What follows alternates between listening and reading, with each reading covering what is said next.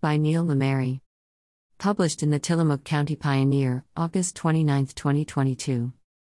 The calendar and the changing light in the mornings and evenings tells me that this season is in transition.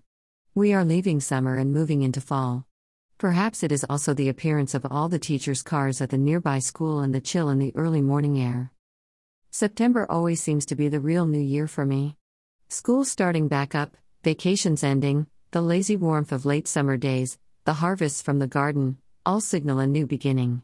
The county fair and all the summer weekend festivals are over. There's an optimism in the air, a time for something new, different. There's an expectation of change. And, there's nothing like a bout of COVID in the middle of summer to make one appreciate their health, and the power of one's body to fight off a potentially fatal illness and to be able, once again, to be active, to do the things one loves to do. I've had the time to reflect on what I've learned this summer. 1. There is power in collective action and organization. The real work comes from the collective actions of a small group of people. I've gained new appreciation for the power that small groups of people have for deciding to get something done, and then going about getting it done. This has been a summer of reunion and reorganization, with groups again putting into motion their activities and moving ahead in their lives. By attending these events, I've become reacquainted with friends and neighbors, and celebrated the power of togetherness. From signature gatherers on political issues to reinvigorating social events, things have gotten done. It is grassroots work, and it wouldn't have happened unless people got moving and worked together. 2. Relationships are essential.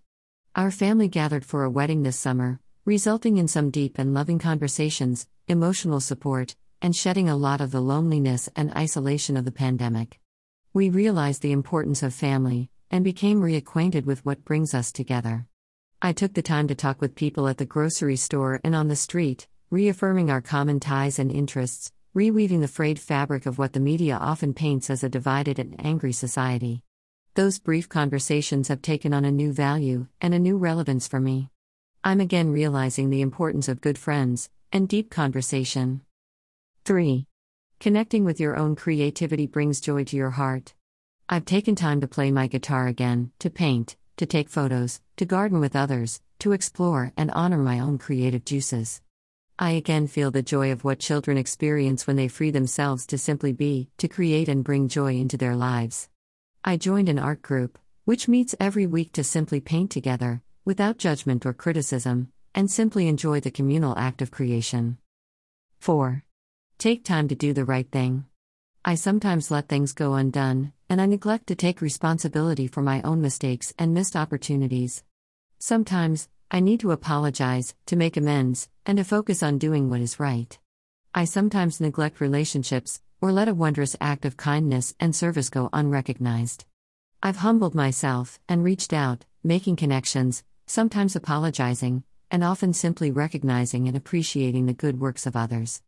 I've learned the power of the sincere sympathy card or note of thanks, and how why that may seem insignificant, receiving that acknowledgement moves people to tears. The price of a card and a stamp is incredible, and changes lives. Appreciating others and embracing them, loving them is really what we are here for. I need to do that more often. 5. Experiencing nature is an essential part of self care. I often forget to take care of myself. Having COVID this summer was a reset on that value for me.